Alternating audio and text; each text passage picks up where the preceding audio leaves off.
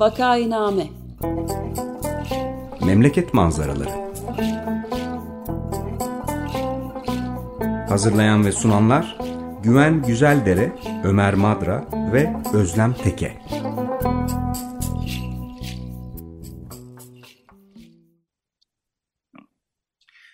Günaydın, Vakainame'ye hoş geldiniz. Burası 95 FM Açık Radyo.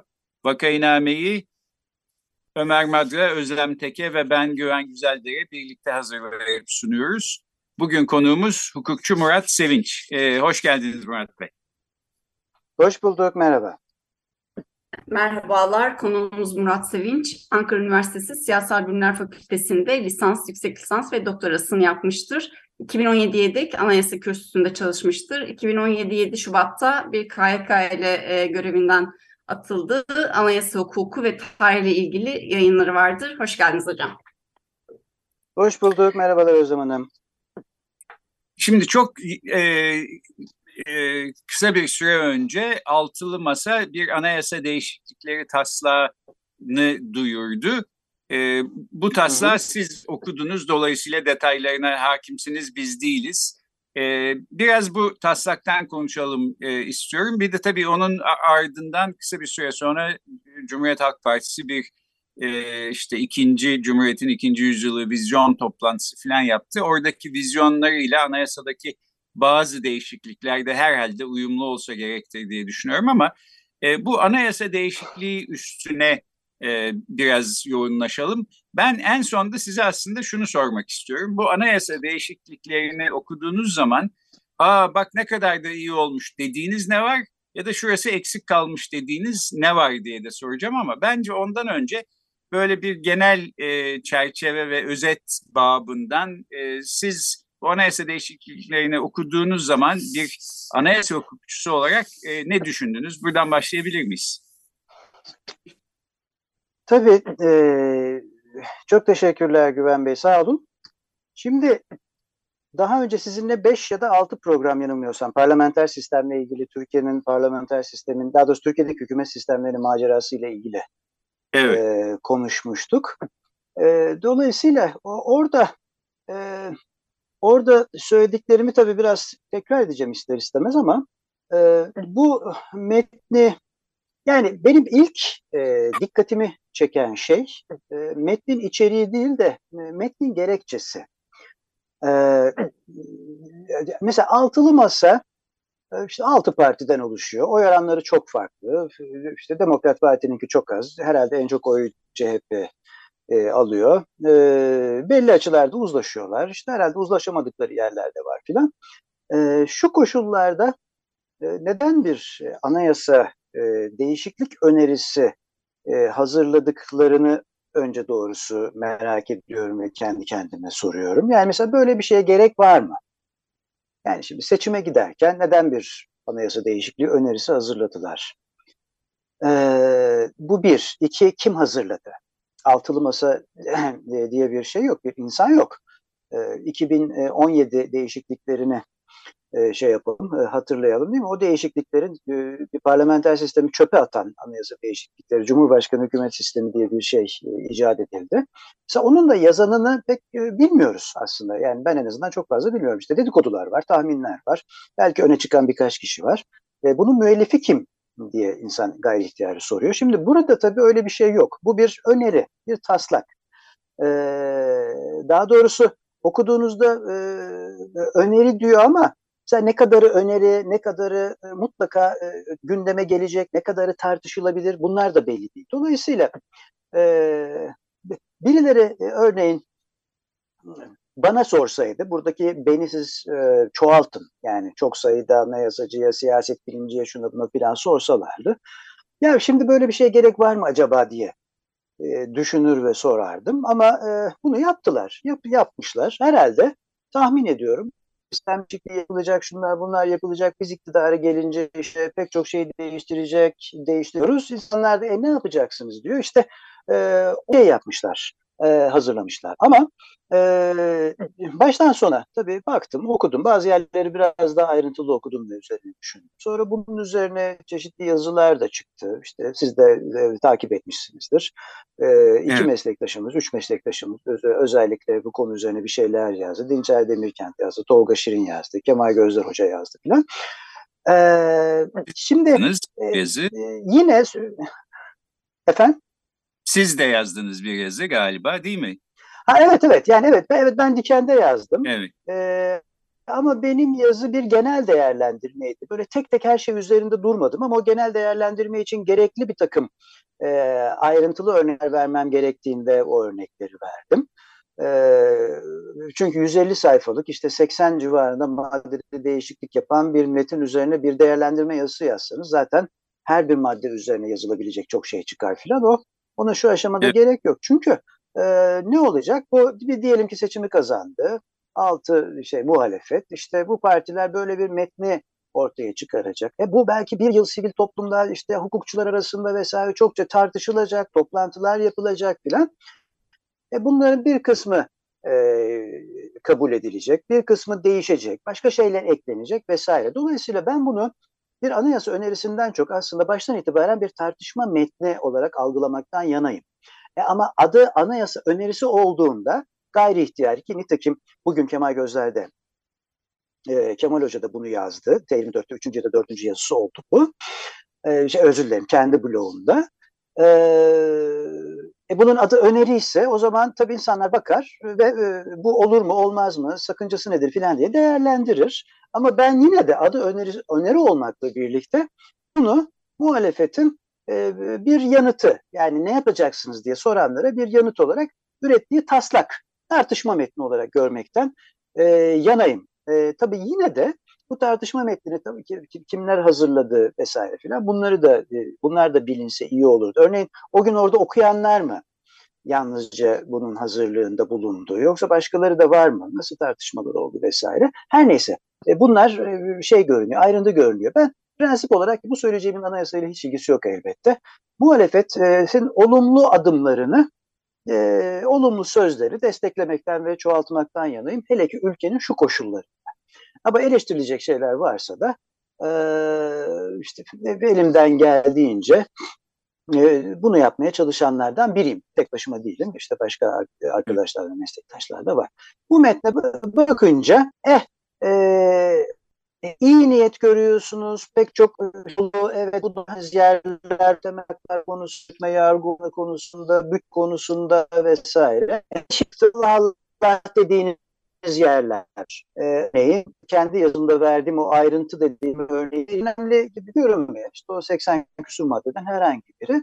E, orada e, şey diyor. E, örneğin milletvekili seçilme yeterliliğini düzenleyen maddede işte çocuklara istismar edenlerin milletvekili seçilemeyeceği yazmış.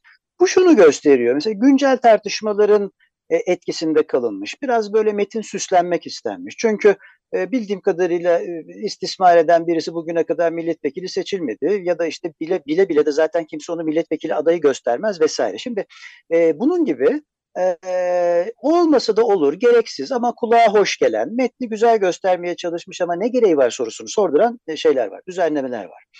E, bazı şeyler hiç yapılmamış, hiç dokunulmamış, e, yurttaşlık tanımına dokunulmamış, e, efendim e, Diyanet meselesine dokunulmamış. Yani Türkiye'de güncel siyasal tartışmaların konusu olan kimi şeylere e, pek dokunulmamış, çevresinden dolaşılmış. Örneğin yerel yönetimler evet güçlendirilecek e, denmiş ama bunun nasıl yapılacağı çok fazla belli değil falan ama böyle işte e, bazı u, umut verilmiş diyelim bazı hükümlerde, bazı yerlerde umut verilmiş e, ki bunlar ileride zaten çokça tartışılacak, konuşulacak bir kısmı da yasal düzenlemelerin konusu olacak şeyler.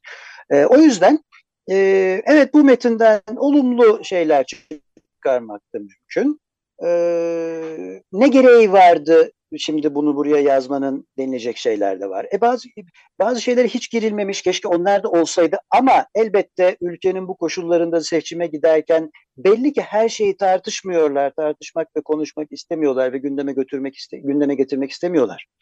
E, dedirten yerler de var.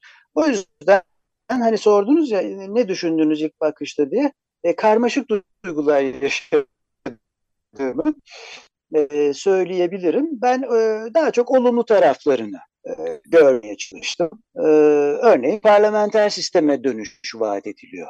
E, öyle filan.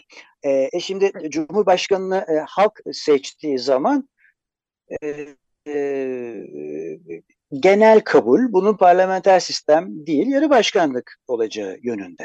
E, nitekim evet. e, Kemal Hoca'nın, Kemal Gözler'in e, eleştirdiği şey de bu. Ha, e, Cumhurbaşkanı'nın halkın seçtiği ama parlamenter işleyişe sahip sistemler yok mu? Var. İşte İrlanda, Finlandiya, Avusturya, e, işte Bulgaristan, İzlanda e, filan gibi ülkeler var. E, bir kısmında Cumhurbaşkanı'nın biraz daha fazla yetkisi var. Bir kısmı daha da sembolik. Örneğin İrlanda daha sembolik konumda tutuyor filan. E, ama e, Türkiye'de özellikle 2014'ten sonra halkın seçtiği bir cumhurbaşkanı ile parlamenter sistemin sürdürülemeyeceği belli. E burada işte siyasal kültüre girmek gerekiyor, sosyolojiye girmek gerekiyor. E, dolayısıyla e, bu bir yarı başkanlık sistemi öngörüyor, parlamenter sistemi öngörmüyor diyenler bugüne kadarki literatüre bakıldığında doğru bir şey söylüyor. Ama e, doğru ama Cumhurbaşkanı halk tarafından e, seçilen parlamenter sistemlerde var. Diyenler de aslında doğru bir şey söylüyor. E, fakat e, İrlanda'da uygulanabilen Finlandiya ya da Hırvatistan'da ve Avusturya'da uygulanabilen e, bir tür e, şeyin e, Cumhurbaşkanı halkın meclis sorumlu olduğu yani parlamenter sistem ama Cumhurbaşkanı'nın meclis tarafından değil halk tarafından seçildiği bir parlamenter sistem örnekleri de var. E, diyenlerin de haklı olduğu bir taraf var. E, ama o zaman da e, e, İrlanda'da olan bir şey neden Türkiye'de olamaz? E, Türkiye'de halkın seçtiği bir cumhurbaşkanı zaten meşruiyetini halktan almışken, seçimden almışken e, neden e, yansızlığını koruyamaz üzerine konuşmak ve tartışmak durumundayız ki bunun örneği, en iyi örneği işte 2014'te yaşandı. Sistem parlamenter sistemde ama halk tarafından seçilmişti. Ve nasıl çatışmaların yaşandı, hangi sorunların yaşandığını hep birlikte gördük. O yüzden örneğin benim en çok karşı çıktığım şey eğer parlamenter sisteme geçiyorsanız e, o zaman Cumhurbaşkanı halka seçtirmeyeceksiniz. E, İrlanda'da da var, Avusturya'da da var, Slovenya'da da var dediğiniz zaman e, ama biz İrlanda değiliz, e, Avusturya ve Slovenya değiliz. Bizim farklı niteliklerimiz var e, yanıtını vermek ve başka şeyler tartışmak gerekecek ki bence bu yanıtı verenler de e, çok e, haksız haksız olmaz. Yani dediğim gibi parlamenter sisteme dönüş vaadinde bile böyle bir sorun var. E bu sorunu da e, e, niye olduğunu tahmin edebiliriz. Aslına bakarsanız ben iyi kötü zamanda böyle tartışmalara da katılmış biri olarak da onu da söyleyeyim. E, mesela üzerinde uzun uzun e, düşünmemişlerdir. Anlatabiliyor muyum? Yani orada efendim işte e, Duverge e, zamanında e, halk tarafından seçildiği andan itibaren artık yarı başkanlıktır. Cumhurbaşkanının yetkisi az olmuş çok olmuş fark etmez e, demişti. Efendim işte Robert Elci e, aynı kanıdaydı. Halk seçiyorsa yarı başkanlık artık o parlamenter olmaz diyordu. İşte Sartori şöyle demişti, Lippard şöyle demişti. İşte bunlar tartışılmamıştır oralarda. E, çünkü böyle kurullar, böyle komisyonlar değil. E, ve e, o altılı masanın beş partisinin sağ partiler olduğunu, Cumhuriyet Halk Partisi'nin sol parti diyelim, sağ partiler olduğunu e, akıldan çıkarmayalım. E, bu ülkede Cumhurbaşkanı halk tarafından seçilmesi yöntemi Necmettin Erbakan tarafından, Turgut Özal ve Süleyman Demirel tarafından hararetle yıllarca savunulmuştur. Dolayısıyla e, bence bu bir nedendir. Ha, ikinci neden daha da basit bir tahminde bulunayım. Bu bir tahmin. E şimdi e, halk tarafından seçilmez de meclis seçilir dersek e, iktidar partisi aa gördünüz mü işte bak aynen eskiden olduğu şeyi benimsiyorlar geçmişe dönüyorlar. E bunun neresi güçlendirilmiş diyecek diye bence daha psikolojik bir şey üzerine de düşünmüşlerdir.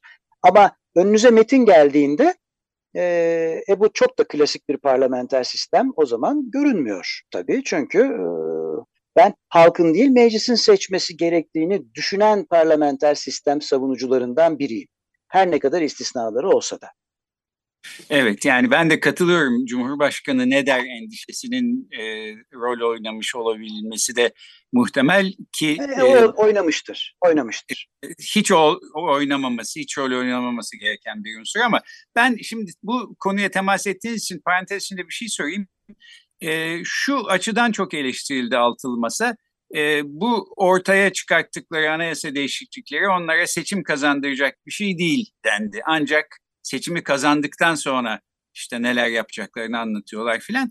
Fakat herhalde bir anayasanın içinde ya da anayasa değişikliklerinin içinde seçim kazandıracak bir şeylerin zaten olmaması gerekir. Bu açıdan bu eleştiri bana acayip geliyor ama e, öte yandan da belki anayasa değişikliklerinin sunulması şu anda seçime giderken, seçim henüz kazanılmamışken belki yapılmaması gereken ya da fuzili bir şeydi filan. Belki bu eleştiriyi o şekilde... Kazandırmayacak. Bu kazandırmaz diyenler herhalde bunun bir işlevi olmayacaktır. Yani oy artıracaksa eğer diyelim oy artmasında bir işlevi olmayacaktır diye düşünüyor. O Onlar galiba biraz da şeyi kastediyor. Ee, e, muhalefetin bu seçimi kazanması için HDP'nin oylarına ihtiyacı var ve doğrudan HDP'ye, Kürt siyasal hareketine ya da genel olarak Kürt sorununa e, ilişkin ne var diye baktığınızda e, aslında herkesi ilgilendiren, yalnızca HDP'yi ilgilendirmeyen ama HDP'li belediyelerin başına geldiği için hep onlarla birlikte andığımız bu e, belediye başkanlarının görevden alma meselesini güçleştiriyor. Evet. Güçleştiriyor, süresini sınırlıyor. İşte ona baktığınızda aha evet artık öyle eskisi gibi şimdi olduğu gibi kayyum atanmayacak demek ki dedirtiyor. Ee, herhalde böyle şeyleri kastediyorlar ama zaten seçime giderken ve bu kadar az e, kalmışken e, ne bileyim örneğin Diyanet İşleri Başkanlığı artık olmayacak dediğinizde bu seçim aşamasında kullanılacak bir vade dönüşür. Olumlu ya da olumsuz. Birileri der ki gördünüz mü Diyanet İşleri Başkanlığı'nı kaldırıyor. Öbürü de der ki işte bak tam layık olacağız vesaire. Yani bu tip güçlü adımlar ancak atılırsa e, o, o bunları da tartışmaları şu aşamada e, bu insanların mümkün değil doğrusu. E, bunu yapmak istediklerini de hiç zannetmiyorum. Yani bu konulara hiç girmemişler zaten. Hiç girmemiş. Örneğin anayasa tartışıldığında vatandaşlık tanımı tartışılacak. Değil mi? Yıllardır e, konu olan vatandaş. Bunlara hiç girmemişler. Ama e, değindikleri konularda da e, e, maşallah yani bazı şeyleri hiç değiştirmemişler. E, tekrar söylüyorum milletvekili seçilme detaylarına bakıyorsunuz işte hala bilmem affa uğramış olsalar bile şu şu şu suçlardan yargılananlar milletvekili seçilemezler. Ben o yüzden kendi yazımda 1995 anayasa değişiklikleri sırasında Bülent Ecevit'in yaptığı bir konuşmayı e, örnek verdim. E, evet. Bülent Ecevit diyor ki Nelson Mandela e, bu anayasa yürürlükte olsaydı Güney Afrika'da e, şu anda e, şey değildi, siyasette yoktu. Ben de birkaç ay daha hüküm giymiş olsaydım zamanında 12 Eylül'den sonra ben de şu anda aranızda olamayacaktım. Dolayısıyla bu toptan kaldırılmalı diyor. E şimdi bu memlekette terörle mücadele kanunu belli kimlerin terörle yargılandığı belli. Yani hal çalışanlara, domates satılanlara terörizmle itham edilen bir ülkede e, işte şunlardan yargılanmış olsalar dahi milletvekili seçilemezler düzenlemesini örneğin olduğu gibi bırakmak da bize bir şey söylüyor. Tekrar söylüyorum bunların hepsi tartışılacak, konuşulacak. Ama e, yine de bu kadar çekingen e, belli konularda da bu kadar muhafazakar davranmak zorunda değillerdi. Ne kadar olumlu tarafları görmeye çalışırsanız çalışın işte buralara da takılıyorsunuz okurken. Evet. Peki bir anayasa hukukçusu olarak o zaman size şunu sorayım. Yani şu, sonuçta bizim şu anda e, elimizde olan, yürürlükte olan anayasa çeşitli değişikliklere uğramış olsa da 1980 askeri darbesi sonrasında yapılan e, berbat bir anayasa. Bunu tümden çöpe atıp yeni baştan bir şey yapmak herhalde daha iyi bir e, çözüm ya da daha iyi bir seçenek olmaz mıydı? Böyle ufak tefek değişiklikler ama, yapmak. Ama o tartışmaya da giremezler. Bu, bu altılı masanın böyle bir derdi var biliyorsunuz. Ee, evet. Hiçbir tartışmaya tam olarak giremiyorlar ve sürekli endişeyle ve aman ne derler kaygısıyla hareket ediyorlar. Çünkü yepyeni bir anayasa tartışmasına girdiğiniz anda e, ilk üç madde, kırmızı çizgiler vesaire gündeme gelecektir. E, doğrusu bunlara girmek yerine işte anayasada kapsamlı değişiklik e, içeren bir e, öneri ki ben hala bu öneriyi taslak olarak algılamaktan, öyle düşünmekten yanayım. Böyle bir şey e, yapmışlar. Çünkü e, yepyeni bir anayasa demek yeniden kurucu meclis mi olacak tartışmasını gündeme getirecek de tekrar söylüyorum. Özellikle ilk üç madde tartışmasını gündeme getirecek. E, orada kırmızı çizgiler devreye girecek. E, altılı masadan bunu beklemek e, iyi kötü işte hepimiz tanıyoruz, izliyoruz. E, o kadar herhalde kolay e, kolay bir iş değil. Yani e, taslak olarak algılarsanız evet oturalım bunun üzerine konuşulabilir. E, yani bir de e, Türkiye öneri konusunda e, çok yoksul bir ülke değil. Yani hiçbir şeyde böyle e, yeniden keşfetmenin de alemi yok. Zamanında Bülent Tanör'ün hazırladığı TÜSİAD önerisi var, Odalar, Borsalar Birliği'nin önerileri var, baroların önerileri var, üniversitelerin önerileri var. E, AKP'nin kendi 2007-2008 biliyorsunuz Özgud'un taslağı var. Evet. E, yani o kadar çok ortalıkta öneri var ki böyle her şeyi e, baştan keşfetmenin alemi yok. E, şunu anlatabilmesi önemli. Yani seçim içinde eğer işe yarayacaksa parlamenter sistemin bu kadar abartmaya gerek yok. Hakikaten o beş yayında da bunları konuşmuştuk hatırlarsanız. İki tane temel ilkesi var. Sembolik, iki başlı yürütmenin sembolik başı Cumhurbaşkanı'nın sıradan yetkileri olacak e, ve bakanlar meclise tek ve toplu sorumluluğu olacak. Yani parlamenter sistem dediğiniz şey budur. O yüzden güçlendirilmişten demokrasinin güçlendirilmesini anlamak gerekir. Onu hedeflemek gerekir. Ve bu altılı masa anlatacaksa halka bunu anlatması gerekir. Yani biz e, demokrasiyi güçlendireceğiz. Düşünce özgürlüğünü güçlendireceğiz. İnanç özgürlüğünü güçlendireceğiz. Eh, bunların güçlenmesi için de yeni ve doğru dürüst işleyen ve e, bir kişinin e, keyfine bağlı olmayan bir hükümet sistemine geçmemiz gerekir diye anlatması lazım. Olabildiğince basitleştirerek buradaki ilkeleri insanlara e, anlatmak mümkün e, bana kalırsa. Yoksa niye e, hani 150 sayfalık 80 küsur madde değiştiren bir anayasa değişikliği önerisiyle zaten insanlar ilgilensin ki? E, evet. Ama dikkat ederseniz muhalefette de çoğu insan işte iyi tarafından bakmaya çalışıyor. E işte e, fena mı canım parlamenter sisteme e, dönülüyor e, deniyor. E, yarı başkanlık e, sıfatını hep parantez içinde e, şey yapmakla birlikte, korumakla birlikte halk tarafından seçilme meselesini. E, e böyle bir şey, böyle bir metin. E, evet yani umut veriyor mu? Eh, eh biraz veriyor. E, ama ta, üzerinde tartışılabilecek bir taslak olarak görürseniz umut veriyor. Evet, altılı masa niye şu anda bir anayasa değişikliği taslağıyla e, ortaya çıktı ya da işte niye asıl meselelere değinmeyip bazı şeylerin kenarından e, geçmeyi seçti filan bunlar e, bu altılı masa biraz kerameti kendiliğinden menkul işler yaptığı için bunların da cevabını evet. Doğru. Sonuçta elimizde bir e, metin var. E, şimdi programın da son bir iki dakikasına gelmişken Niyet ee, anlıyorsunuz. Özür dilerim e, e, Güven Bey. En azından niyetlerinin ne olduğunu e, evet. bu, bu bunu görmek açısından e, tabii boş bir şey değil bu yaptıkları. Yani bu metin öyle herhalde ele alınsa daha iyi olur. Evet, dolayısıyla ben e, en baştaki sorumu bir daha tekrarlayayım ve sözü size bırakayım programı kapatırken. Yani genel olarak bu taslağı okuduğunuz zaman sizde uyandırdığı izlenim e, eksiklikleri, olumlu yanlarıyla filan birlikte e, e, anlatmaktasınız zaten son yarım saattir ama kapanış cümleleri içinde ben yine sözü size bırakayım. Evet yani e, bu e, altılı masanın niyeti buysa ki öyle görünüyor. E, olumlu bir takım değişiklikler düşündüğünü e, bu partilerin ee, ama belli konuları hiç gündeme getirmeyerek ya da çevresinden dolaşarak çok çekingen davrandıklarını e, görmek mümkün. E, güncel tartışmaların çok etkisinde kaldıklarını görmek mümkün.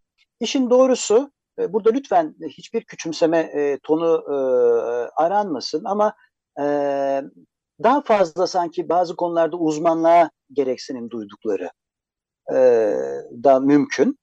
Bunu düşünmek yani öyle düşündürten yerler var çünkü. Bu da mümkün. E, ama bütün olarak bakıldığında e, evet e, Kemal Gözler'in e, bu parlamenter sistem değil yarı başkanlık e, eleştirisinin literatüre bakıldığında e, kesinlikle doğru bir yanı e, olduğunu düşünüyorum. İşte bu tip şeylerin de tuhaflıkların, hataların, yanlış isimlendirmelerin, çekingenliklerin, aman ne derler kaygılarının da umuyorum ki seçim kazanırsa muhalefet, çünkü kazanmazsa zaten bunların hiçbir anlamı yok. Kazanırsa bunların sona ereceğini e, düşünmeyi en azından ben istiyorum, bekliyorum. E, daha çok tartışılacaktır, çok konuşulacaktır. Anayasa değişikliği dediğiniz zaten bir iki yıldan önce gerçekleşmesi mümkün olmayan e, bir şey. Yani köprünün altından da çok sular akar. E, ama işte hiç olmazsa e, böyle bir e, böyle bir şey yaptılar. E, ama bunu yapmalarının ben temelinde e, bir şey yapıyor olma e, isteği, kaygısı e, olduğunu da doğrusu doğrusu düşünüyorum. Yani e, böyle bir metin hiç çıkmasaydı da biz parlamenter sisteme geçeceğiz ve bu ülke daha demokratik bir ülke olacak deselerdi e yani zaten işte e, aynı şey olurdu. E, bana kalırsa. Evet yani altılı masanın en azından birlikte bir şeyler üretebildiğine bir örnek evet. oldu. Evet yani bir araya gelebiliyoruz, bir şeyler yapabiliyoruz, e, ülke hayrına e, çalışıyoruz. Bunu göstermeye çalışıyorlar. E, yani dediğim gibi çok olumsuz bakmıyorum e, hiçbir şeye. E, seçimden sonra zaten ne olup ne olmayacağını herhalde daha açık göreceğiz. Göreceğiz. Peki çok teşekkürler. Böylece kapatalım. E, Altılı Masa'nın e, duyurduğu yeni anayasa değişikliklerini bugün konuştuk. Anayasa hukukçusu Murat Sevinç konuğumuzdu. Çok teşekkür ediyoruz Murat Bey. Ben çok teşekkür ederim. Sağ olun. Hoşçakalın. Teşekkürler. Sağ olun.